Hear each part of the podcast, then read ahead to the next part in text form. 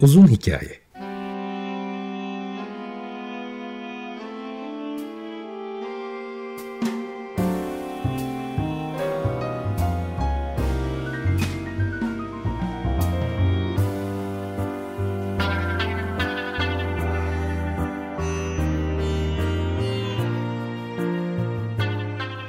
Hazırlayan ve sunan Muzaffer Çorlu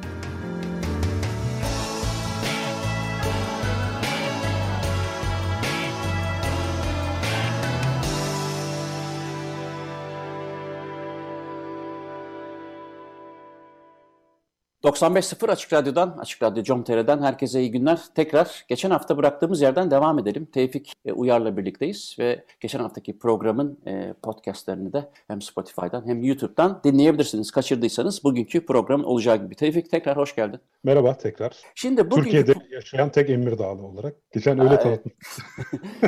benim tanıdığım tek Emir Dağlı.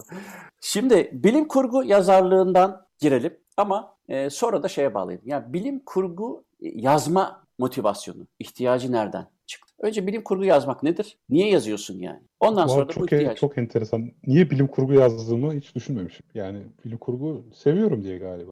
Hani aşk romanı sevip ama yazmaya kalkınca bilim kurgu yazmak galiba garip olurdu. Yo, bir, Kendim bir, bir bilim kurgunun motivasyon çok iyi bir lazım. Ben niye bilim kurgu yazmıyorum? Demek ki sende bir şey, benden farklı bir şey var ki seni Ha. bilim kurgu yazmaya itiyor. İşte edebiyat yazma motivasyonu tabii yani belki onu sorgulamak lazım. Hani niye insan kurgu bir dünya yazar? Ama işte çok enteresan şu an ilk kez galiba böyle bir soruyla karşılaştım ve verebilecek hiçbir cevabım yok. Ben tüketicisiyim bilim kurgunun aynı zamanda. Hani ezelden beri, çocukluğumdan beri heyecanlanıyorum ve bunun neden olduğunu da bilmiyorum. Bu da bilime duyulan ilgiyle de alakalı herhalde. Ama niye bilim kurgu yazıyorum herhalde yani niye yazıyorum sorusu daha önemli burada. Çünkü işte yazarsam ancak bilim kurgu yazabiliyorum. Çünkü en çok onu seviyorum. Hatta ben her zaman derim ben sinema cahili falanımdır. Çünkü sadece bilim kurgu filmi izliyorum galiba. Hiç insanlar sinema üzerine çok güzel muhabbetler falan ediyorlar ama böyle boş boş bakıyorum ya. Kitaplarından Kızıl Sürgün'ü görüyorum. En Ee, son o çıktı evet. Tek kişilik firar, iz odası. Bunların hangileri e, şey? Safsatayı biliyorum. O zaten geçen haftaki programın da içeriğiydi.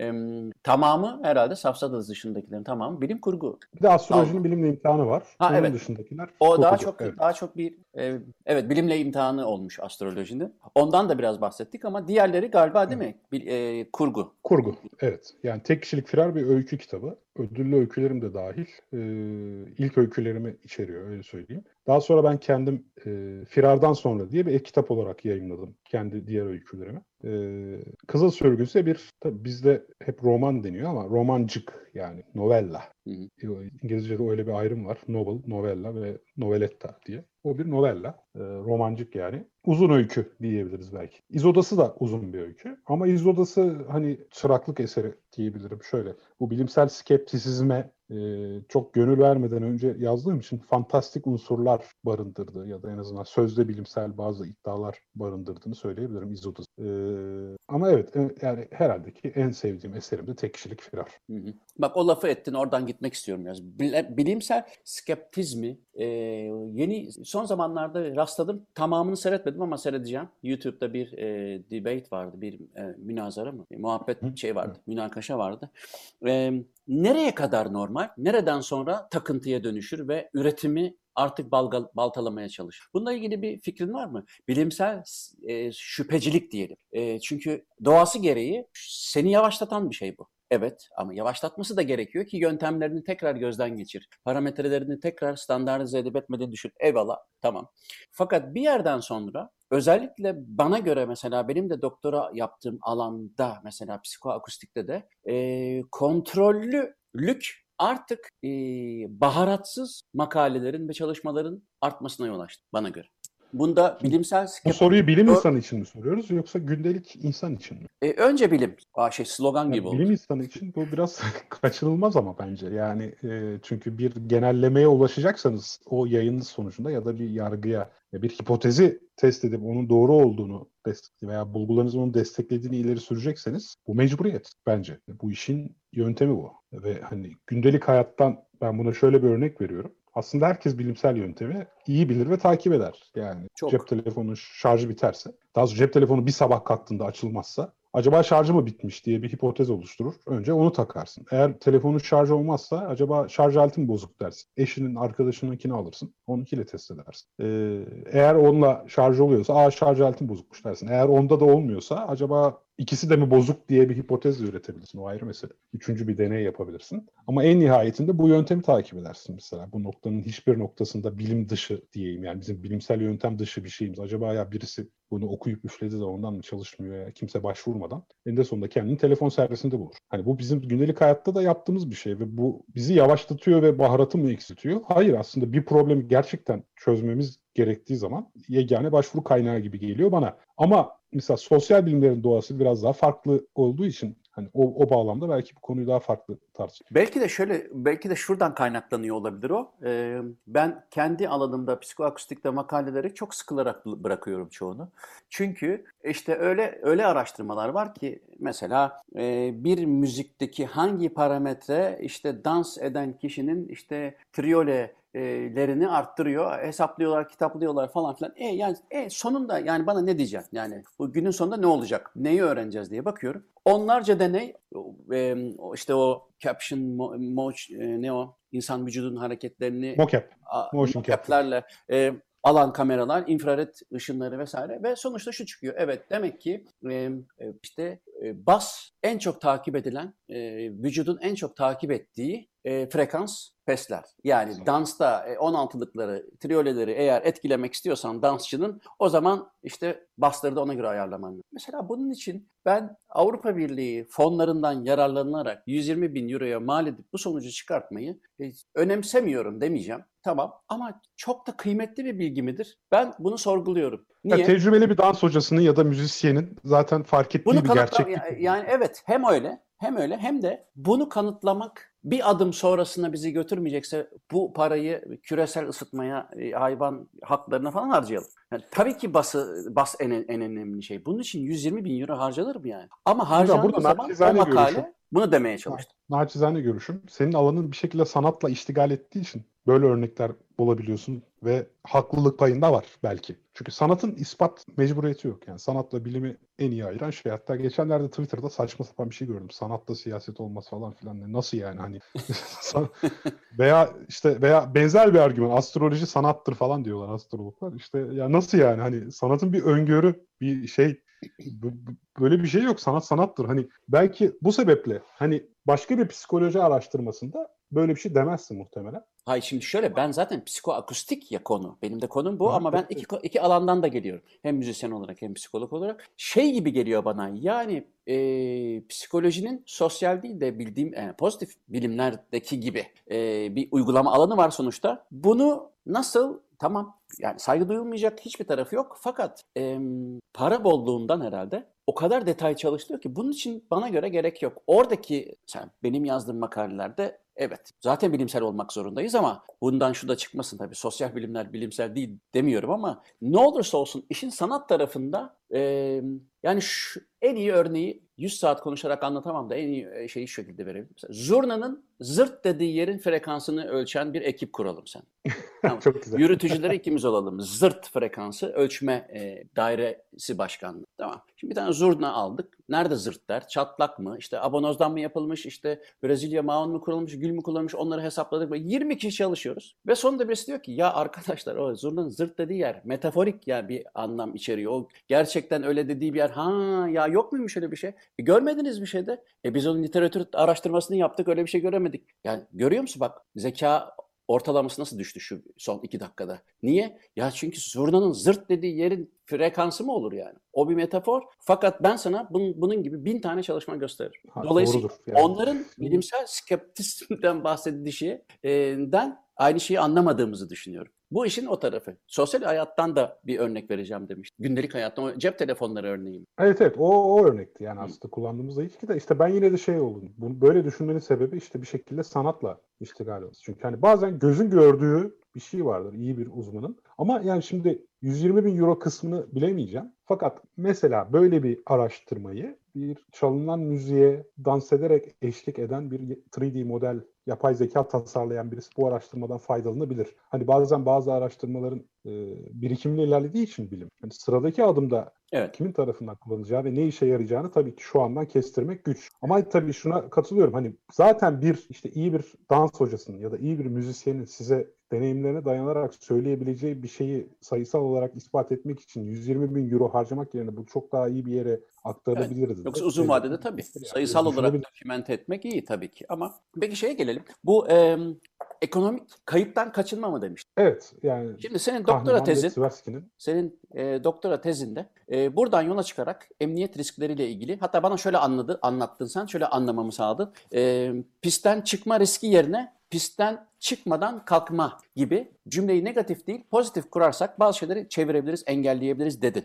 Bunu da hatta Evet. sen doktora tezinde galiba değil mi? E, kullandığın bir ya da hatta belki de sonuçlandırdığın bir şey. E, Bunu açalım. evet evet Bu ilginç. Çünkü yayınlandı da International Evet, Aerospace Psychology Journal'da yayınlandı. Bir daha söyle. International Journal of Aerospace Psychology. Yani bu hava ve uzay psikolojisiyle ilgili özel bir yayın. Harika. Hı. Ee, iyi de bir dergidir. Ee, oraya göndermiştim bu bulgularımı. Orada değerlendirme sağ olsunlar. Şimdi ben tabii bu davranışsal iktisat konusuyla epeydir ilgileniyordum. Hani onu okurken acaba bunun bizim havacılıktaki emniyet yönetimiyle bir alakası olabilir mi diye beyin hep bir arayışta. Tam bu bunu okuduğumda da şeyde olduğumu hatırladım. İşte buradan Akçay'a giderken Susurluk'ta bir mola yeri vardır meşhur. Herkesin köfte yemeği. Tam orada köfte yerken bir yandan kitabı okuyorum. Veganlar da şey yiyebilir orada. Sauerkraut'u da güzel. Ha, öyle mi? Bilmiyorum. Yok şaka. İşte hasılı kelam tam onu okurken birden bir dakika dedim ya işte orada mesela Kahneman ve Tversky'nin temel tezi yani beklenti teorisi onların ortaya koyduğu ki bu Nobel ödülüyle sonuçlandı. Tversky rahmetli olduğu için sadece Kahneman aldı ödülü. Ee, onlar ekonomideki bazı anomalileri açıklayabilen çok güzel bir teori ortaya koydu. 200 lira kazanmakla 200 lira kaybetmenin algıladığımız faydası aynı değil. Daha doğrusu fayda miktar eğrisi asimetrik, simetrik yani bugüne o onlar bu teoriyi ortaya koyana kadar iktisat teorileri eksi 200 ile artı 200 utility'sini yani faydasını aynı kabul ediyorlar. Oysa hani 200 lira kazanmanın algıladığımız faydasıyla 200 lira kaybetmenin algıladığımız faydası birbirinin asimetri değil yani. Bunun ortaya çıkardığı bir sürü fenomen var. Mesela sahiplik etkisi. Yani bir şeyi satın alana kadar gözünde değeri 100 lira. Az sonra sen bunu alıyorsun. Ben sana geliyorum bunu bana ver. Kaça verirsin? O sende 350'ye fırlıyor. Yani e, bir ev satın almaya giderken aynı evi görüyorsun işte 350 bin lira. Bu 250 bin lira bile etmez diyorsun ama o ev seninse gözünde 400 lira. Yani hani Tabii. çünkü kaybetmek kör ölür badem gözlü olur meselesi yani. Kaybetmek söz konusu olduğu zaman değerler yükseliyor gözüm. Bununla ilgili yığın Tabii. deney var. Onları anlatırsak başka bir şey Tabii, konuşmaya tabii. Ama en güzeli sigara kalmıyor. içmeyle ilgili. Sigara içmenin zararları diye bir e, uydurma kitap var. Deney yapıyorlar. Üstünde şey yazıyor. Sigara içmenin zararları. Yanında da şey var. Sigara içmemenin yararları. Tercihlere bakıyor. Sigara içenler tabii ikincisini alıyor. Sigara içmemenin yararları. Ya öyle bir kitap olabilir mi? Sigara içmemenin yararları nereden çıktı? Yani Ama işte çok güzel bir örnek. ama en çok evet sigara içmemenin yararları bir sigara içicisini ancak ilgilendirir ve de pozitif baktığı için okutabilir. Aynen, Pardon. aynen. Çünkü kaybı daha şiddetli algılıyor. Yani ilk başlarda Kahneman Tversky bunu böyle bir metrikle ölçmeye kalkmışlar. Hemen hemen 2,54 falan böyle kat olarak da bence o çok. Onlar da daha sonra bu ölçümlerden vazgeçmişler. Şimdi benim buradaki temel tezim şu. Şimdi Kahneman ve Tversky tabii e, bunu çeşitli şekillerde iktisadi kararlara uygulamışlar. Ama ben şunu merak. İşte eğer ki mesela biz standart olarak havacılıkta emniyet risklerini değerlendiriyoruz. Benim standart işlerimden bir tanesi bu. Ortaya bir risk çıkıyor. Bu riskin olasılığını hesaplıyoruz. Eğer olursa ortaya çıkabilecek kaybın değerini hesaplıyoruz. Ve bu risk kabul edilebilir bir risk mi yoksa değil mi? Buna karar veriyoruz nihayetinde. Orada olasılık temel faktörlerden bir tanesi. Bir şeyin olma olasılığı çok yüksekse zaten otomatikman kabul edilemez bir risk olarak ortaya çıkar ve biz o riski azaltmak için çalışmalar yapıyoruz. Şimdi biz genelde bu risk cümlelerini değerlendirirken hep negatif formda ele alıyoruz. Mesela işte pilotun bir yağ Peki neden? Gözden Neden kaçırma peki? riski. Neden Çünkü öyle? risk yani Hayır hayır. Risk- e, risk olduğu için mi hep negatiften gidiliyor? Yoksa tabii tabii gündelik gözden- hayatta sen de öyle yaparsın. Yani çocuğun sehpanın köşesine kafasını çarpma riski. okey tamam. Bu Veya böyle bir balkondan düşme riski Geçen gibi. Yani hafta hani her anne baba evrimsel olarak okey Tabii tamam. tabii yani ris- riskin tanımı bu zaten. Riskin Tamam. tanımı insanın değer verdiği bir şeylerin tehdit altında bulunması. Okey. Dolayısıyla bu- buna yönelik kuracağımız cümleler negatif bir içeriğe sahip. Şimdi ben dedim ki aynı olayları eğer pozitif olarak çerçeveleyip sunarsam acaba kişilerin risk algısı değişir mi? Yani onları daha farklı düşünmeye yetebilir miyim? Tıpkı sigara içmenin zararları ve sigara içmemenin yararları gibi. Bu sebeple iki grup oluşturdum. Havacılık profesyonellerinden oluşan ve gündelik hayat yani şey profesyonel hayatlarında risk yönetim süreçlerine katılan yönetici personel bunlar. Ve bir gruba işte 5 soru sordum da ben bir tanesini örnek olarak vereyim. İşte pilotun uçuş öncesi kontrollerde iniş takımındaki bir yağ kaçağını gözden kaçırma riski. Bir, birinci gruba standart bu formunu. Bu standart form zaten. İkinci gruba bunu pozitif çerçeveledim. İşte bir pilotun uçuş öncesi kontrollerde yağ kaçağını tespit etme şansı. Yani bir tanesi gözden kaçırma riski, bir tanesi tespit etme şansı. Yani birisi Aynı gözden şeye kaçırma... bakan pozitif ve negatif cümleler. Evet, bunların beklenen değeri aynı. Yani teorik olarak şöyle olması lazım. Birinci grup ortalama %40 olasılık veriyorsa buna, ikinci grubun %60 vermesi lazım. Yani dolaylı olarak her iki duruma,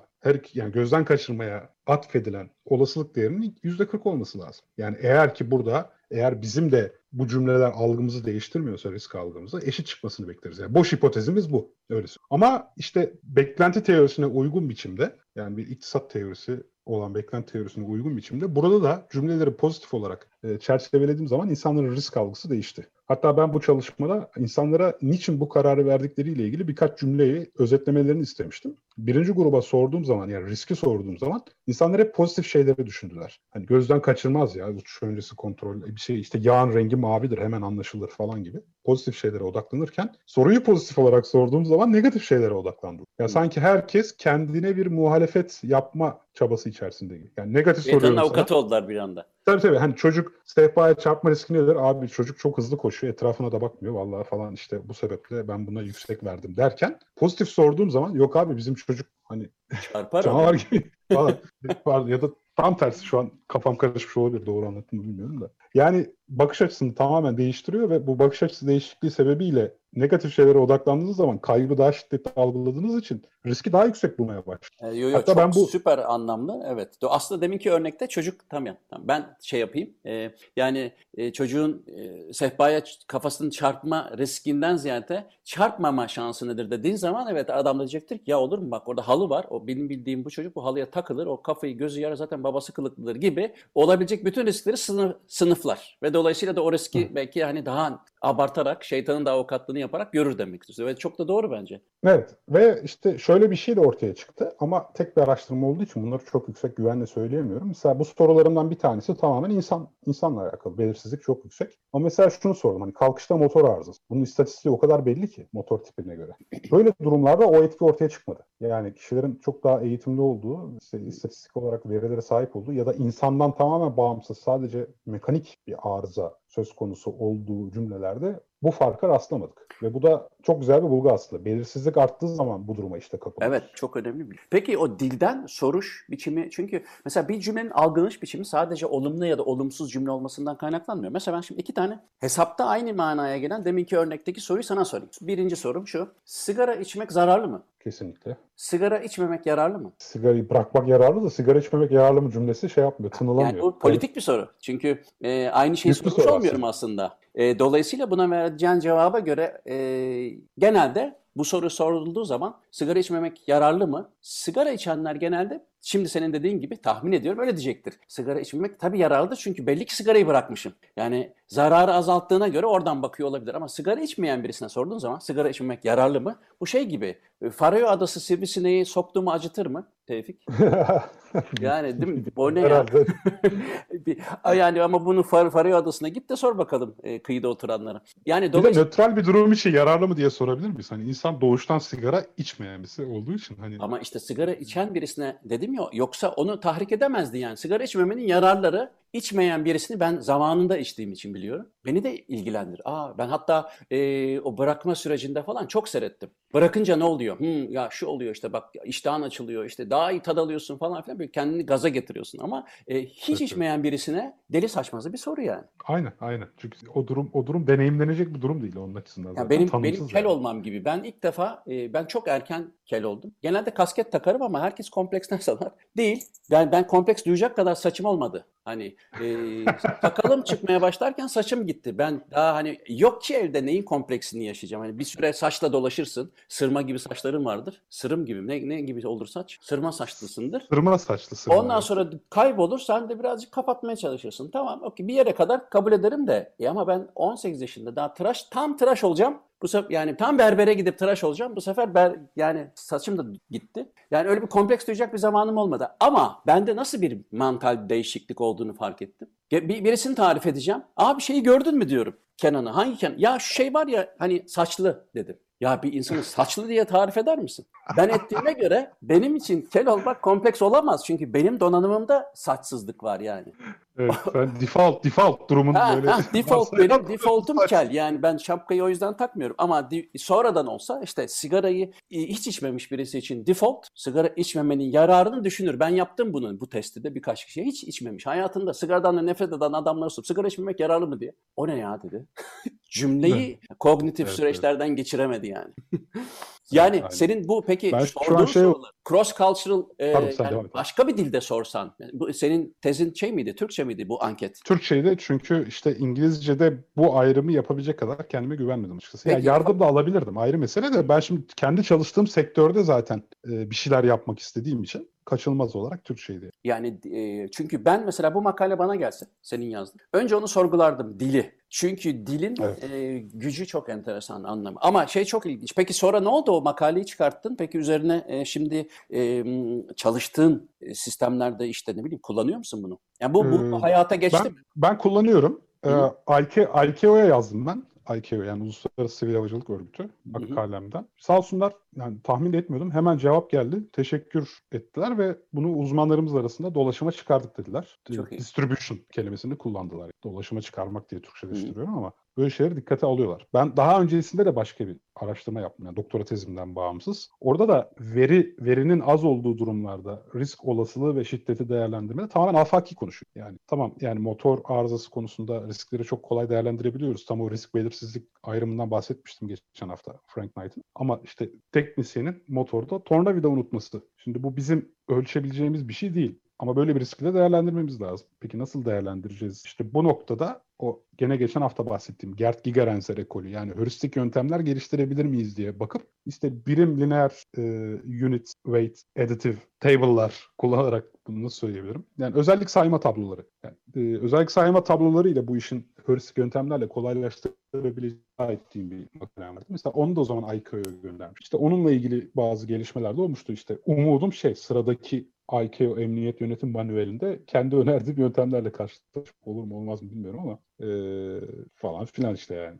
Şimdi ben senin- kendim kullanıyorum yani. Ee, bir müzik arasından sonra e, podcastlerinden bazı şeyler konuşmak istiyorum. Epey bir... e, şimdi Açık Radyo'da devam ediyor musun sen bu arada? E, açık Bilim. Açık bilimde. Evet. Tabii tabii. Yani açık, Açık bilim, Bilim devam zaten- ediyor. Evet. Yani genel yayın Radyodaşız yönetimi yani. tırnak içerisinde. Açık radyoda değiliz ama. Ha ama Açık Radyo'daydınız değil mi? Ya Güven Güzeldere... Yok değildik. Hiç değildik. Ha. Ben Güven Güzeldere'ye de konuk olarak katıldım. Ha ha ha tamam tamam oradan ben karıştırdım. Siz Açık Bilim Ama olarak... genelde açık bilim olunca biz hep açık radyoda zannediliyoruz. tabii. oluyor. Normal Doğru olarak. doğru. Ben bile düşün 27 kaç 23 yıldır Açık Radyo program yapıyorum. Ben bile begynner jo det. Evet evet. içime sindirmişim yani. Peki şey Doğru. E, şey podcastlerimiz sadece radyo Sadece Spotify'da. Şimdi bir zamanlar radyoyduk. Haberin Radyosu diye bir radyo Hı. vardı. Orada başlamıştık. Podcast'te de öyle başladık aslında. Her hafta radyo kayıtlarımızı koyalım diye. Türkiye'nin de ilk bilim podcast'iyiz bu sebeple. 11 yıl oldu. Gerçi Güven, Güven Güzelleri bizden eski olabilir o bakımdan. Ee, şu an her yerde var. Spotify'da, iTunes'ta vesairede. Yani Nöro, Nöroblog'da varsın değil mi? Şimdi Neuroblog ayrı bir oluşum ama biz bir dönem sonra şey yaptık. Açık Bilimi bir podcast kanalına dönüştürdük ve diğer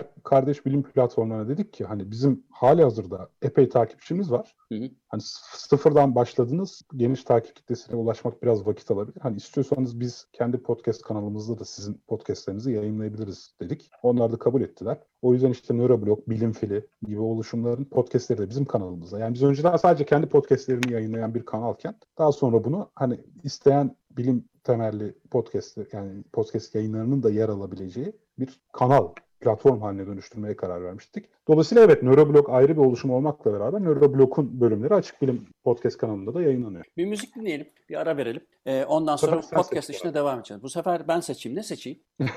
Çok güzel. Queen, Queen çalalım hadi Queen, Queen tamam. çalalım. Mama. O şarkının adı Mama değil tabii değil mi? Ee, Bohemian Rhapsody. Bohemian Rhapsody. Bohemia'da skandal. Okey. Queen, Bohemia'da bak skandal. Queen, Bohemian Rhapsody dinliyoruz. Sonra devam edeceğiz. Is this the real life? Is this just fantasy? Caught in a land landslide, no escape from reality. Open your eyes, look up to the skies and see.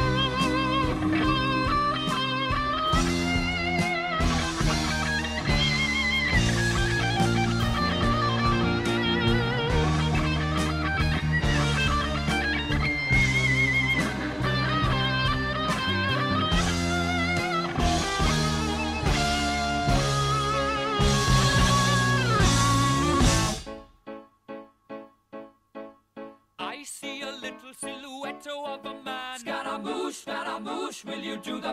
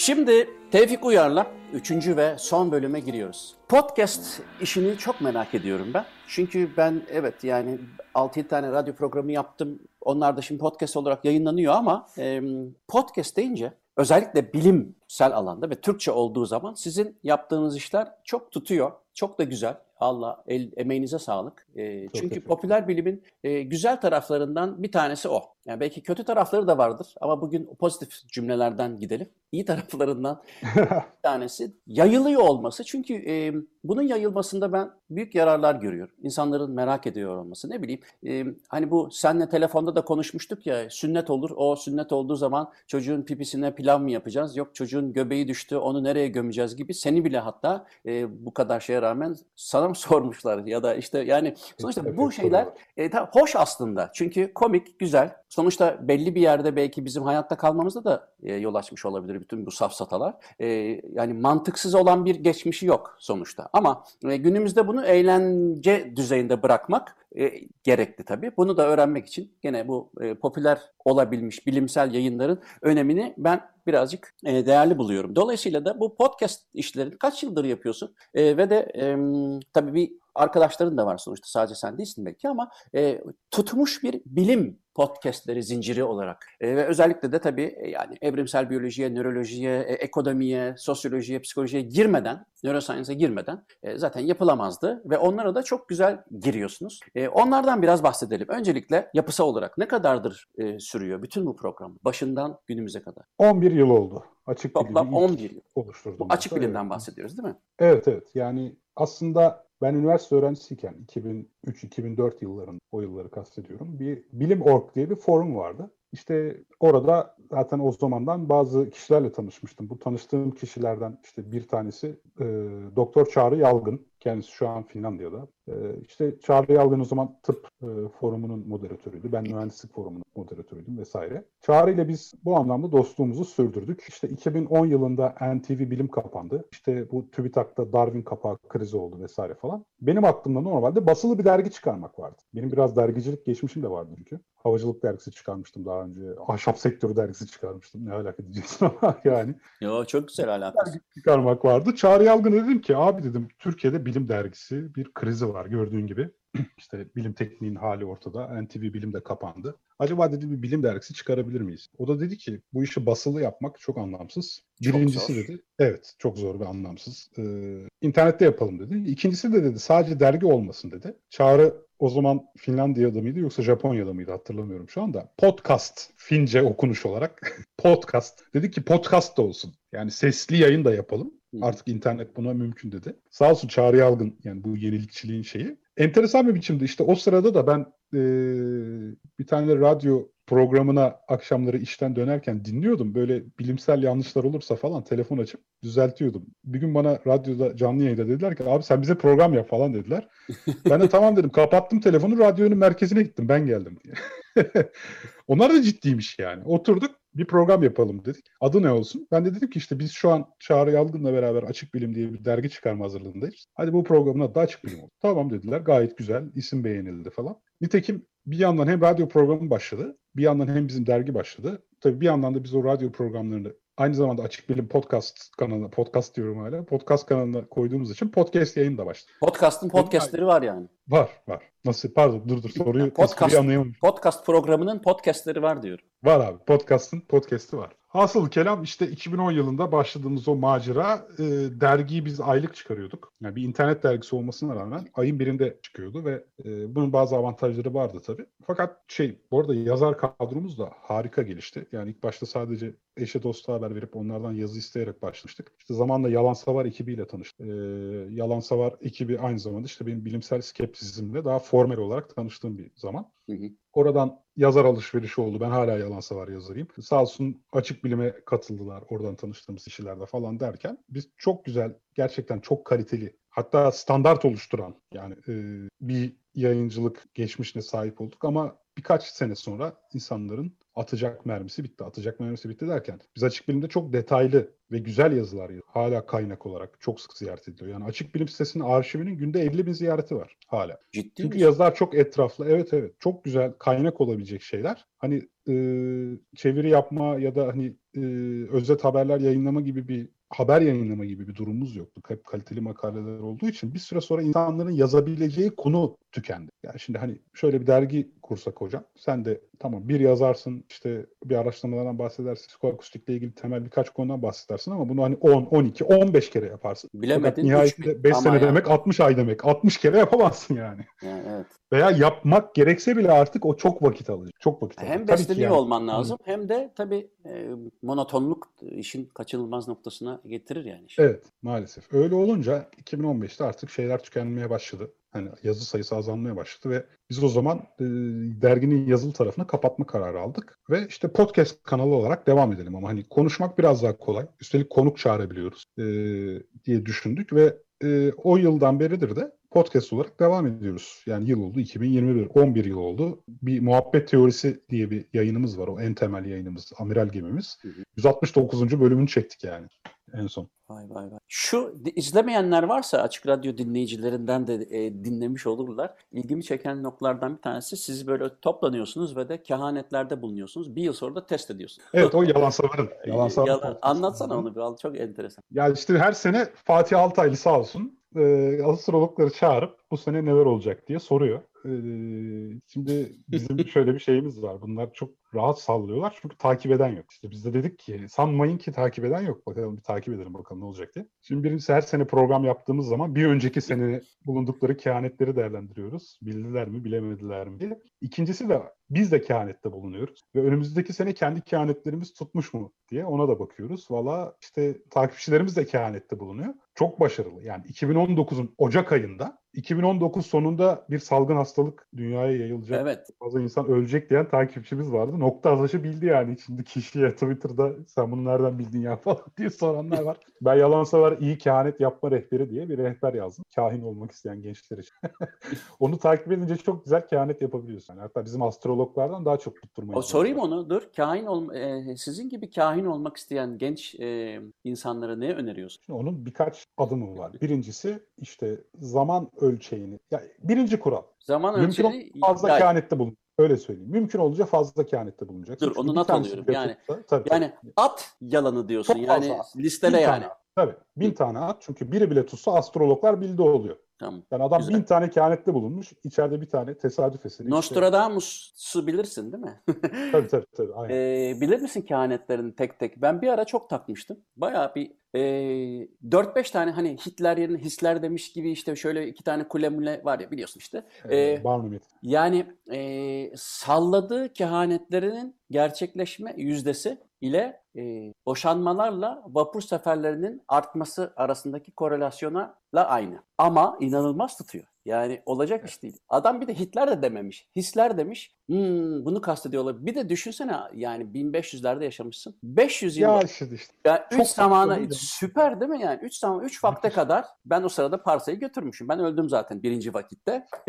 İkinci ve üçüncü vakitler şey arbitrer. O da var mı zaman mesela Tabii. yani? Şimdi zaman ölçeği de şey olacak. Belirsiz olacak mesela. Hani Ama hmm, yıllık veriyor onlar. 2019'da 2021'in ikinci yarısında diyecek. ha Haziran'da olsa olur hatta yani o ikinci yarısına yakın. Ya da işte 2000'de. Mayıs'la Temmuz gibi de Haziran olursa da kabul olur. ha anladım. Ayağımıza alırız. Coğrafyayı geniş tutsun. Asya, Afrika, kıta ölçeğinde konuşacaksın. İşte dördüncüsü zaten olacak demeyecek. Olabilir. Bununla Olursa karşılaşabiliriz. Heh, evet karşılaşabiliriz. Bununla rastlayabiliriz gibi. Bir de bizim yerli astrologlara ait bir özellik. O nedir? kötüler dışarıya, iyiler Türkiye'ye. Nasıl yani? Yani kö- kötü bir olay. Hani felaket olacak, deprem olacak, fırtına olacaksa Ha o başka Yeni Zelanda'da mümkünse. Hı. Tabii tabii. İyi şeyler Türkiye'de. Yani hepimiz bir uyanışa geçeceğiz falan bir şeyler. Türkiye haklı olacak. Biraz da politik ortamın gereği herhalde. Peki o en dediğin azından- kişiye konuk olanların işi mi bu? Para mı kazanıyorlar Yok, bundan? Uuu, tabii onların profesyonel olarak meslekleri astrolog. Kim ödüyor? Sponsorları kim? Yok kendileri zaten birincisi eğitim veriyorlar. Yani öyle bir gelir kaynakları var. İkincisi Aa, de böyle bir alan Ben bir tane bulursam var. eğer bir davet etmek isterim ya merak ettim. Peki şey e, e, Başka kriter var mı? Dur ben de yani biraz daha zorlarsam Michel de Nostradamus'a doğru gideceğim. Çünkü bu söylediği şeyleri Ay. ben çok yapıyorum yani. Ama arkadaş arasında yapıyorum. Hiç para kazanmayı düşünmemiştim ama vallahi olabilir yani. Vallahi kendi yazıma direkt açarak bakayım ki unuttuğum nokta olmasın. Ee, evet mesela üst limiti az çok tahmin ediyorsanız kullanın. Mesela 10 binlere varan. Yani o zaman Çok şık. 3 de olsa, 1000 de olsa, 1500 de olsa haklı çıkıyorsun. Üst limiti kullan. Ama Tamam. sayı, sayı vermen gerekirse net olarak verme. Kayda değer bir kitle, büyük bir çoğunluk. Yani bu 500 ile 6 milyar arasında yani. Aşağı. Ha, ya evet nasılsa oradan tutabilir. Aslında işte eee, ufak tefek gezegen adları falan ekliyorsun arada. Bilimsel terimlerden de faydalanıyorsun. Bu biraz bilge, daha bilge görünmeni sağlıyor. Öyle, Onu eee, hepimiz de- yapıyoruz ama tabii bak onlar tabii daha hmm, ne kurnazlar. Ve Bir de başka sonucu kişinin becerisine bağlaman. Nasıl? Hani eğer gerçekleşmezse, hayır bu fırsat vardı sen yapamadın. ha bir de onu da herif üstünden atıyor yani kişi. Tabii tabii. Hani karşınıza Çok böyle garantili iş ya. Kullanmaya bak falan. Kullanamazsa kendi problemi. Yani ben kullanmaya baktım. Sen kullanamadıysan bu benlik Vay değil vay yani. vay vay. Ha, Ben bu yazıyı yazdığımda aynı şekilde 2019 için bu yazıyı yazdığımda şey demiştim. Yazım duruyor yani arşivde. Yılın ikinci yarısında Afrika'da başlayan bir salgın hastalık yüz binlerce insanı etkileyecek. Hepimiz Dünya Sağlık Örgütü'nün önlemlerinin işe yarayıp yaramadığının izleyicisi olacağız yazmış. Demişsin. Yani coğrafya hariç, evet coğrafya hariç ben de bunun nokta atışı tahmin ettim. Vay vay vay vay. E yani Bu buradan yazının büyük altında bir duruyor. yani. büyük bir ün gelmesi lazım bir insana yani. Bu ne demek ya? Ya işte ün gelmiyor çünkü bağlamı bağlamı böyle bağlamı nasıl belirlediğinizle alakalı. Yani biz bağlamı burada bakın sallıyoruz. Böyle güzel sallıyoruz. Ha, sen anladım. Sen bunu tamamen oradan onu bağlamından koparıp tweet atsan mesela atıyorum. Geçen sene bu zamanlar daha Covid patlamadan önce desen ki işte 2019'un 2020'nin ikinci yarısında işte böyle bir şey olacak. Biz Dünya Sağlık Örgütü'nü şu anda evet sana ulaşmak mümkün olmazdı. Aynen. Hatta yani işte biz arada aramızda espri yapıyoruz. Dark Side'a geçmek diyoruz buna. Ya Dark Side'a mı geçsek? Başka? Vallahi çok güzel. Ben bu yazıyı okumadım ama okuyacağım. O şeyi biliyorum Yazın sadece. sana linkini atayım hocam. Lütfen. Ya başka işte vektörel yönlü büyüklükler ifade etmekten kaçının. Hani artacak, azalacak yerine dalgalanacak, değişim yazanacak, yaşanacak. Aa, hani bu da çok güzel bir hani E yok. sen bunun Atsa da kılavuzunu azalsa yazmışsın yani. Hakikaten öyle. Yazdım yazdım. Adı zaten iyi kehanet yapma rehberi. Ha, okey. Yani- Ha, o da nokta atışı. Direkt. Peki bu Sen- gazetelerde şeyler var ya burçlar. Var mı hala bilmiyorum. Var var olmaz mı? Var. Ona o, ama onlarda hiçbir şey yok değil mi? Orada yani mümkün mertebe salla. Salla yani değil mi? Yani art, or- orayı gazete- ben o dünyayı hiç anlamıyorum. Çünkü kahve falını seviyorum. Çünkü e, ka- fala bakan kişinin bana psikolojik olarak analizini yaptırmış oluyor yani. Fa- benim falıma bakmak yerine benim falıma bakanların kişiliğini görmüş oluyor. Attığı şeylere göre. Çünkü enteresan şeyler söyleyebiliyorlar yani. Ama orada da o söyledi- söylediğin kriterler var. Yani 3 vakte kadar şöyle olacak böyle olacak ama belli kli- kli- klipler, klişeler var. Kalıplar var. Fakat o gazetelerin e, iki cümle değil mi onlar bir de? Ve yani her gazetede var mı bilmiyorum hala. Yani her gazetede. Cumhuriyet'in bile azından. internet sitesinde var yani. Cumhuriyet'in bile gerçekten internet sitesinde var. Gazetesinde yok ama. Hay var bir de Tabii. tamam hadi hadi bir de hani bu bir gelenek olsun. Sonuçta konuştuk geçen programda. Yani hani fa- fala inanma falsızlıkta kalma gibi bir laf var yani. Çünkü evrimsel kökenleri var bunun. Tamam hani belli bir saygı belli bir şey olabilir yani. Aşure gibi. Yani güzel ben seviyorum. Ama işin garibi şey yani gazete Ama astrolojisinin ya. bir kadim tarafı da yok. Yani e, 30'lardan Yatırım sonra yapacaklar dikkat diyor. Koç burcunda yatırım yapacaklar dikkat. İşte niye? Lan kaç milyon? Yani hayır ben beni geçtim bunu da tartışmak istemem ama hakikaten onu okuyor olması lazım. Onların basınına Hocam onu göre. çoğu gazetede stajyere yazdırırlar zaten. Birisi Öyle mi? geçip oraya sallar. Tabii tabii. Yani o bu- Yok yani o gazetecinin fal bölüm başkanı diye bir şey yok. Yani şimdi bazı gazeteciler isimlerle çalışıyor. Ama e, geçmişte bir kere hatta Yılmaz Özdil yazmıştı. Yılmaz Özdil de gazetecilik hayatını öyle var. Gazetede astroloji köşesi Ne diyorsun? stajyerken. Tabii tabii. Kaldı ki ben Ne yazmış olabilir ki yani Yılmaz Özdil? Ee, bu Atatürkçüler dikkat falan mı? Yok yok kendi yağıyor. kimliğiyle değil tabii ki. Kendi kimliğiyle değil. Kaldı ki ben işte üniversitede elektronik bir dergi çıkarmıştım. Ben de orada astroloji köşesi koyarak ben yazmıştım içeriği. Bunda yazacak bir şey, yazamayacak bir şey yok ki bu çok basit. Hayır basit de ben yazanı söylemiyorum. Yazan ne olacak canım? Yazan yazsın. Okuyanı diyor. Ya işte falım sakızı gibi bir şey hocam. Yani onu Ya okursun. gazetesin ya ön başlıkta şey bam 2. Dünya Savaşı başladı açıyorsun da şey fal işte ikizler burcu ya şimdi bu oluyor mu yani? Ya işte zaten o fal hayatın mesela o falın Giresun'un Görele ilçesindeki Hacer teyze için söyleyebileceği bir şey yok ki. Bu hafta size yurt dışı seyahat çıkabilir. Kariyerinizde yükseliyor. Ya bu zaten çok sınırlı böyle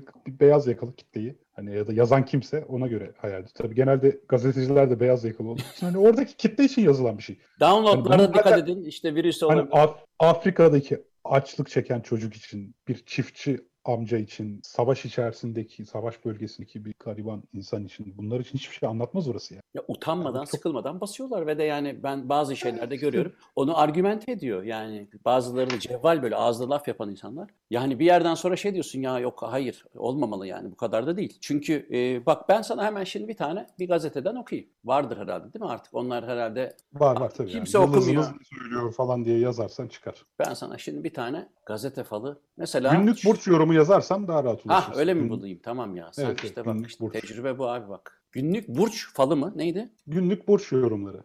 Günlük burç yorumları. Astrolojik burçlar. Sen ne burcusun mesela? Hocam ben tam bir akrepim. Bak. Tövbeler tövbesi ya. Peki. Havuzda testislerine tekme alabilir misin mesela? Yok be. Yok ya değil. İşte yani Bu kadar nokta atışı yapmaz ya. Ben daha şey yapıyor. bir şey senin senin kriterlere uymamış ki bu, ilişkilerinizle bu ilgili bayağı bir şey. Amiral gemisi derler ya hani bazı gazetelere. O nevi yani. Ya bir de sınıflamış bak aşk, kariyer, olumlu yönler, sağlık, stil. Tabii tabii. Yani o kadar içeriği nasıl buluyorlar onu da helal olsun. Amiral gazetesini ben de buldum galiba. Bakayım. Bu bak diyor gizemli bir ilişki yapısı planlıyormuşsun doğru mu? Ama hakikaten ben bu senin şeyde barklı geçiyor. adamım ya. Evli Bak bu senin adam. kriterleri de geçiyor. Gizemli bir ilişki yapısı planlama. Hani planlayamıyorsam benim becerim işte hani. Ya, ya sen planlayamıyorsun. Yapamıyorum abi ben. Ben planlayamıyorum yani. Ben bunu bir, bir şey söyleyeyim mi? Bu burçlar hikayesinde e, The Times'ta mı, Guardian'da mı çok eminim okuduğuna, okuduğuma. Hatta şeyi araştırıyordum. Bu veganlıkla ilgili bir program yaparken, e, etik e, veganlıkla ilgili. E, İngiltere'deki gazetelerin e, veganlığı ele alan makalelerinde yüzde 75'i eğer o makalede veganlıktan bahsediliyorsa e, negatif bahsediyor. Bunun içine e, çok e, saygıdeğer, daha açık fikirli olduğuna inanılan gazeteler de dahil olmak üzere. Yüzde e, 15'i kadarı nötr, yüzde 6'sı ise e, bunu aplaus eden, bunu onaylayan bir yazı yazıyor. Bunu araştırırken orada o ilginç bir şeydi. E, Zülal Kalkan nedenle yapmıştık o programı da. Orada burçlara, e, burçlarla ilgili e, Psychology Today'de de e, yayınlanmış bir şeyin haberi çıktı o gazetede onu okurken. Yan yanaydılar hatta oradan biliyorum. %80'e yakın bakıldığını söylüyor. Bak İngiltere'deki saygıdeğer gazetelerden bahsediyor. Amiralmiş, kayıkmış, kürekmişten bahsetmiyor. O zaman burada bir insanlar arasında yani bir, bir problem var demektir. Ya da biz kendimizi fazla e, hani evet bu bilimsel değildir, şöyledir, böyledir ama galiba e, insan zihni henüz e, vazgeçebilmiş değil gibi. Yani %80 çünkü ya bir bakalım ya inanmıyorum ama şöyle bir göz, göz ucuyla bakayım davranışı değil evet. %80. Biz de bak biz de baktık az önce veya işte ben de karşılaşınca ilgi alanım olduğu için bakıyorum. Ya bir şu var. arkadaşımın merak ettiği gibi bir hani bir arkadaşım için soruyorum durumu değil bu. Belli ki %80 okunuyor. Şimdi bakmakla ciddiye almak da biraz farklı. Yani evet bir kısım insan bir bakayım ne diyor deyip muhtemelen hayatlarındaki kararlarında asla yer vermiyor. Ama benim derdim zaten yer verenlerle. Yani yer verenlerle derken Türkiye'de saçma sapan bir yüksek lisans tezi yayınlandı. Yani saçma sapan. Skandal yani. Astrolojiyle örgütsel bağlılık, işte astrolojik burçlarla örgütsel bağlılık. Yani biz örgütsel bağlılığı kişinin iş yerine bağlılığı, aydınmama niyeti olarak tanımlarız işletme biliminde. İşte bunun burçlarla olan ilişkisi güya. Yani kaynakçası gazetelerin verdiği kitaplarla falan dolu. Mesela orada şöyle bir sonuca ulaşmış arkadaşımız ve tez danışmanı nasıl böyle bir çalışmaya onayladı ayrı mesele. İşte hani oğlak yengeç burçlarının örgüsel bağlılığı daha azdır. Hatta arkadaş tavsiyeler bölümünde sonuç kısmında diyor ki hani insan kaynakları araştırmalarına bu kadar vakit harcamaya gerek yok. Astroloji bize rehberlik edebilir falan diyor. Şimdi düşünsene insan kaynakları uzmanının buna inandığını. Yani bir işin son iki, son iki adaydan birisin. Sen kesinlikle daha iyisin. Tamam. mı? Sen kesinlikle daha iyisin. Ama o burcun oğlak. Eyvah. insan kaynakları uzmanı buna inanıyor. Ya bunun ırkçılıktan farkı yok. Hiçbir farkı yok ki. Yani nasıl ki insanlar doğarken rengini seçemiyorsa burcunu da seçemiyor. Ve sen burcun dolayısıyla ayrımcılığa uğradığını varsay. Bunun ırkçılıktan ne farkı var?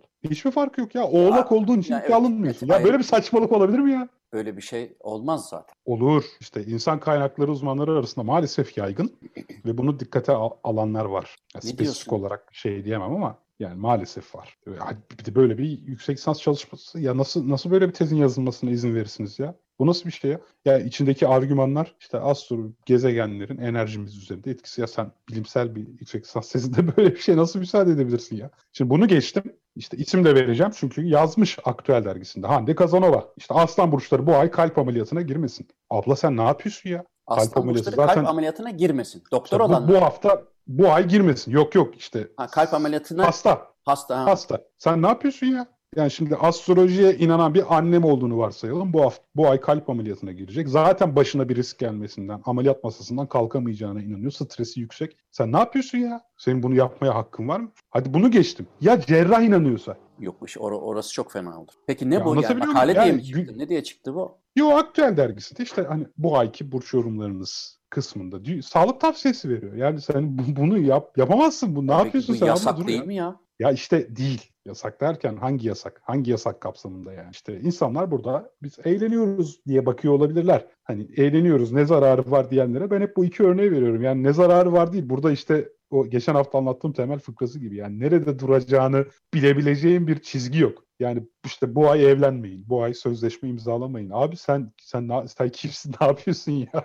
İnsanın sonrası geliyor. Yani sen kimsin, neye göre söylüyorsun bunu? Hani işin bilimsel tarafını zaten geçtim. Hani baktığın o gezegenin sözleşmelerle alakalı olduğunu ilk kim söylemiş abi? Ya bu, bu ilişkiyi sen mi keşfettin? 1940'ta Ahmet mi buldu? Hani Ahmet bulduysa hani bunun şeyi nerede? Yani burada bir hani biz referans bilim var. insanı olarak, biz bilim insanı olarak olayı anlayamıyoruz. Diyorlar ki işte Merkür retrosu elektronik haberleşmeyi yani şey, haberleşmeyle alakalıdır. İşte elektronik cihazları etkiler. Tamam ben bir dataya baktım. Açık bir data var Avustralya'da. Avustralya Telekom'un şikayet kayıtları data. Şimdi eğer böyle bir şey bekliyorsak ne bekleriz abi? Sen de bilimiz. Eğer Merkür retrosu gerçekten elektronik haberleşmeyi etkiliyorsa yılın Merkür retrosu dönemlerinde ben telekom şirketine gelen şikayet sayılarında artış beklerim. Yani bir sürü ba- başka parametre oldu yani. Ama bir, Şimdi bir o parametre de olsa parametre eğer. Gerçekten Merkür Retrosu bu, buna sebep oluyorsa işte bizim orada bir Merkür Retrosu zamanlarında artış yaşanmasını bekleriz. Böyle bir şey yok. Yani neye göre hani tamam elektronik aletiniz bozulur demek çok malum da ya sen kalp ameliyatına girme diye bir tavsiye nasıl verebilirsin ya? Son olarak şeyi konuşalım mı? Ee, ister misin? Fırsat maliyetiyle ekonomideki opportunity cost'la e, düşünme ile iliş, düşünme biçimleriyle ilgili olarak ben bir e, enteresan paralellik görüyorum. Şöyle ki mesela e, alınan kararlardan bir tanesi alınmamış olan kararların kaybı demek ve bunun bunun da bir e, bu bir yerde insanı düşünmesine yol açıyor. Ama olay bittikten sonra Evet. pişmanlığın nörolojisine kadar gider. Yani bunu yap değil de şunu yapsaydım falan. Senin e, doktora tezinin de böyle ekonomik, e, sosyal ekonomi, sosyal ekonomiden yola çıkıldığını düşünürsek, böyle bir şimdi bir doğaçlama yapabilir misin bana? Ya da e, böyle bir ilişki görüyorsan tabii fırsat maliyetiyle ilişkilendirilebilir mi? Ya da bir insanın aldığı kararların değil de bir karar almasından ötürü almaktan vazgeçtiği kararlarının o insana sonraki tecrübesindeki etkileri. Kaçan balık büyük olur meselesini mi aslında? Evet, evet. konuşuyoruz. Yani doğaçlama nasıl yapabilirim bu konuda? Şimdi bunu ben en çok nerede görüyorum? İnsanlar yatırım kararları verdiği zaman bilhassa ki forumları da inceliyorum. İşte mesela diyelim ki 3 hisseden birine yatırım yapmak istiyorsun. Bir hisse A hissesini tercih ediyorsun ama B'yi ve C'yi de takip etmeye devam ediyorsun. İşte orada B ve C'deki artışlar karşısında büyük bir acı yaşıyorsun. E, Çünkü ya tüh ben aslında B'yi alsaydım işte bak şu an şey kazanacaktım. E, epey para kazanacaktım diye hatta hesaplıyorsun bile lan tüh be bu hisse %120 artmış ya 100 bin lira koysam şimdi 220 bin lira vardı cebimde kahretsin falan filan diye. Yani bu bir de aklıma şunu getirdi doğaçlama dediğin için soruyorum. Şimdi Ben de soruyu insanlara- doğaçlama sordum zaten. O yüzden atış serbest. Evet, sorulan bir soru var. Hatta ben sana sorayım. Şimdi Ahmet var. Ahmet. Ahmet her gün arabasına işe giderken otostopçu alıyor. Hı hı. Ve bırakıyor. Yani gideceği yere bırakıyor. Bir de Mehmet var. Hiç almıyor. Günlerden bir gün Ahmet'in aldığı otostopçu Ahmet'i öldür şey Ahmet'e gasp ediyor. Parasını çalıyor. Ve Mehmet'in de başına aynı şey geliyor. Yani Mehmet hiç otostopçu almazken eee, o gün otostopçu alıyor ve otostopçu parasını gasp ediyor. Sence Ahmet mi daha çok acı çeker Mehmet mi? Mehmet. Değil mi? Tam da %100 gasp edilme oranına sahip. Evet. Yani böyle düşündüğümüz için işte biz de rutin kararlarımızdan saptığımız zaman başımıza gelen olaylarda kendimizi daha çok suçlu hissediyoruz. Dolayısıyla o bahsettiğim fırsat maliyeti konusu da eğer ki rutin kararından saparak bir tercihte bulunmuşsan rutin kararınla ilgili o fırsatı kaçırmak karşısında büyük bir acı duyacağını diye tahmin ederim. Valla iyi bir doğaçlama. Tebrik ediyorum. Öyle mi diyorsun? Bence kesin. bir de şey var mesela kumar bağımlılığı, bağımlılıklar arasında benim ilgimi çekenlerden bir tanesi bu sebeple. Çünkü tüm bağımlılıklarda bu e, ödül mekanizmasının bir çalışma biçimi var ve sen bu şeye düşersen tufaya adına ne dersen de yüzlerce bağımlılık biçimi var. Sigarasından alkolüne bilmem neyine kadar. Ama kumar bağımlılığında bütün bunlardan farklı olarak biraz önce senin doğaçladığın e, mekanizmalar da e, işe giriyor. Çünkü lan şunu yapaydım şuradan da şu da yani almadığın bir karar kumarın cinsine, cinsine göre o insanı bir sonrakinde diğer şeyleri de deneme e, ihtimalini zorladığı için daha fazla olasılık istiyor. E daha fazla Orada kumarbaz yanılgısı da var ama. Mesela hani insanlar olarak şeyi anlamakta güçlük çekiyoruz. Hani rulette 30 kere kırmızı geldiyse 31. seferinde siyah gelme olasılığının artacağını düşünüyoruz. Oysa bunlar bağımsız Gene aynı. olaylar. Ya o şey gibi yani yazı tura atmada hani yüzde elli deniyor tamam 50 yüzde elli nedir E, yazı gelme olasılığı yüzde elli değil mi? Evet, Tamam. aynen. 100 kere attığım zaman bu 50 kere yazı gelecek anlamına gelmiyor ama. Tabii ama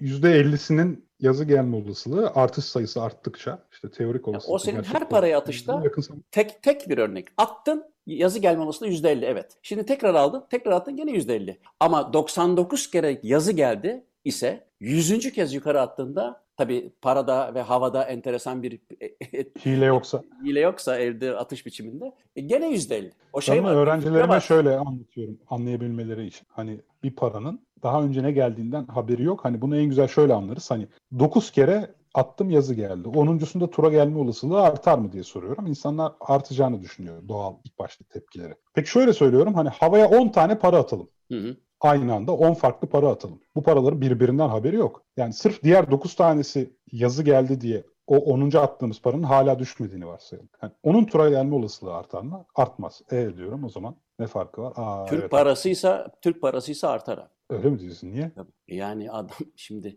azınlıkta kalmak durumunda yani çok Ha evet. Kaçını kaçar diyorsun. Yani evet. Şeye e, e, sen bilir misin? Şu fıkradaki adamın e, sorununu sana soruyorum.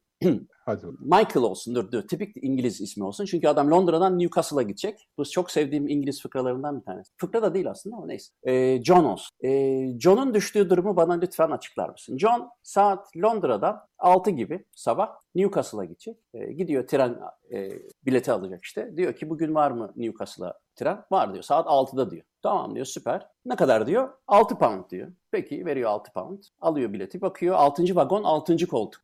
Adam diyor ki ya bu artık bu bir üstün güçler bana bir mesaj vermeye çalışıyor. Bugün de üstelik 6 Haziran yani 6. ayın 6'sı. Adam Newcastle'a iniyor diyor ki ya ben çıldıracağım. Yani bu 6 ile ilgili bir durum var. Gidiyor diyor ki ya bugün diyor bir kumar mumar böyle bir piyango miyango var mı? Alacağım şansımı deneyeceğim. Diyorlar ki altılı ganyan var. Gidiyor adam. Tamam diyor ben aldım diyor mesajı. Gidiyor adam 6. ata bütün parasını yatırıyor. At 6. geliyor abi. Şimdi bu adamın yaptığı hesap hatası nedir? Öyle bitirelim. Hesap hatası derken yani adam evet. Şimdi Sabahtan beri 6 6 6 her şeyin adam, altı yani her şeyin bir- altı olması nö- yani olumlu bir durum olarak değerlendirmesi bence ya o ad- aslında adamın yaptığı hata bana göre o ata gidip diyecek ki diyebilmeliydi ki bu ada, at 6. gelecek. Ama o Öyle bir 6. bahis at biçimi yok ama. Öyle bir bahis biçimi yok. Evet evet. İşte burada şey mesele şu. Her şeyin altı gelmesini adamın bir olumlu durum olarak atfetmesini görüyor. Yani kazanacağına inanması enteresan. Ya her şeyin altı denk gelmesi niye olumlu bir duruma işaret etsin ki? Bu nötral bir durum hatta yani. Ne kötü ne iyi. Şöyle enteresan durumlar var kumarla ilgili. Mesela kışın, kışın hiç umulmadık bir zamanda güneş açtığı zaman piyango oynama oranları artıyor. Yani genelde kışın güneş açtığı zaman piyango. Evet, güzel hava optimizmi çok arttırıyor. Bilhassa da olasılıklar konusundaki optimizmimizi yani iyimserliğimizi değiştiriyor. O Bunu masaların yapan araştırmacı piyangocular şeyde değil yani. O birinci kadehten sonra ulaşılmış mental şeyi herif kovalıyor aslında. Değil mi? tabii tabii tabii. Boşuna tabii, gezmiyor oradan yani. aynen. Ya eminim bir piyangocu da bize şeyi söyler hani kışın şöyle güzel bir havada daha çok satış yapıyor muhtemelen. Bu çok e, güzel bir araştırma üstelik. Şeyi de hesaba katmışlar yani. yani. Hava güzel de insanlar dışarı çıktığı için de artmış olabilir de hesaba kat. Yani dışarıda daha fazla insan olan yaz gününde öyle bir artış yaşanmıyor. Özellikle kışın bu tür artışlar yaşanıyor. Beklenmedik bir zamandaki olumlu bir durum bizim genel olarak optimizm bias yani e, iyimser yanlılığımızı arttırıyor. beni bu güzel havalar mahvetti derken şair Yanlış piyango doğru bileti aldığını kastediyor işte. piyangoya da değil işte riskli bir aşkın peşinden mi gitti, riskli bir işe mi girdi yani. Güzel havalar insanı mahveder doğru yani. Tevfik süreyi gene bitirdik. Ee, bugün istersen burada bitirelim. Sonra birkaç yıl sonra tekrar bakalım. Güzel bir havada seni tekrar davet etmek isterim. Güneşli bir havada. Güneş açarsa gelir. Katıldığın için çok teşekkür ederim. kolay kolay. Kad- Belçika. Belçika hep karıştırıyorum. Bu arada Antwerp'e Antwerp diyorsun. Ben Anvers diyorum. Çok daha Belçika tarafından bakıyorum olaya. Anvers evet ama Fransızcası Anvers. Ee, Evet. Hollanda'sı Antwerpen. Biz Evet. Türkçesi ne değil aslında Türkçe'de Anvers olması lazım ama Antwerp diyorlar o İngilizcesi aslında. Luik ve Liège hepsinde böyle bir karmaşa var değil mi orada? Luik değil ama. Leuk okunuyor. Leuk okumayı Leuk. bilmiyorum. Leuk ama orası bir de Almanca konuşulan kantona yakın olduğu için bir de Lüttich var. O da var Almancası. O karmaşaya bak. Ya küçücük ülke ama çok problemleri var. Bunu da ayrıca konuşuruz. Tevfik çok teşekkür ederim katıldığın için. Ben teşekkür ederim. Çok güzel, çok keyifliydi. Yani evet gerçekten. bak ne konuştuk bilmiyorum ama sanki çok keyifli gibi geçti. Umarım dinleyenler de keyifli Herhalde. Diğer dinleyiciler siz ne yaptınız ya? Daldan atmamışsınız diyebilirler. Vallahi şimdiden kusura bakmasınlar. Bana ulaşmak için Muzaffer Corlu Gmail adresini kullanabilirsiniz. Twitter'dan, Spotify ve YouTube'dan da podcast'ları dinleyebilirsiniz. Haftaya görüşürüz. Hepinize günaydın.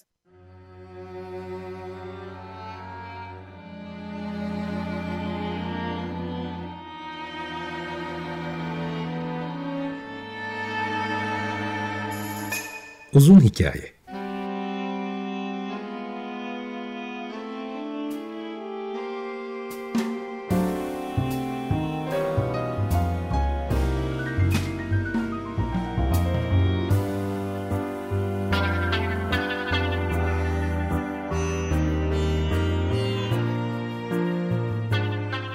Hazırlayan ve sunan Muzaffer Çorlu.